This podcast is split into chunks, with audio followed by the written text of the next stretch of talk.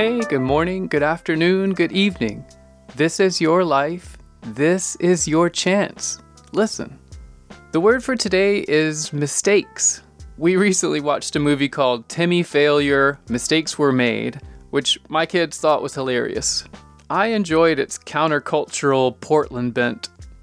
It didn't spend too much time harping on the topic from the title, Mistakes Were Made, but Darryl Philbin does call out the main character for not taking responsibility.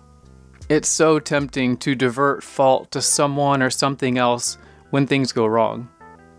Today's concrete challenge is to own up to one mistake. I'm guessing that things will not go 100% correctly for you today or tomorrow. You might talk over someone, get overly irritated at the people you live with, or ignore someone around you when you get busy. Whatever you feel you could have done better, take complete ownership and apologize if apologies apply. Let me know how it went at concrete.win, W-I-N, slash today. Check back tomorrow for a new challenge. Until then.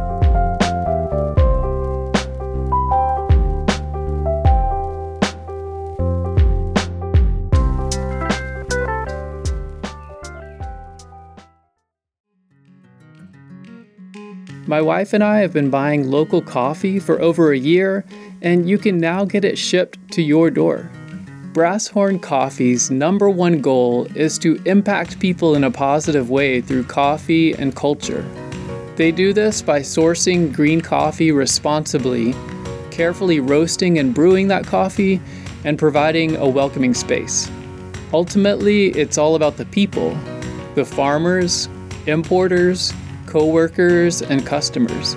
Coffee is great, but it's only as great as the people you share it with. Order today at brasshorncoffee.com.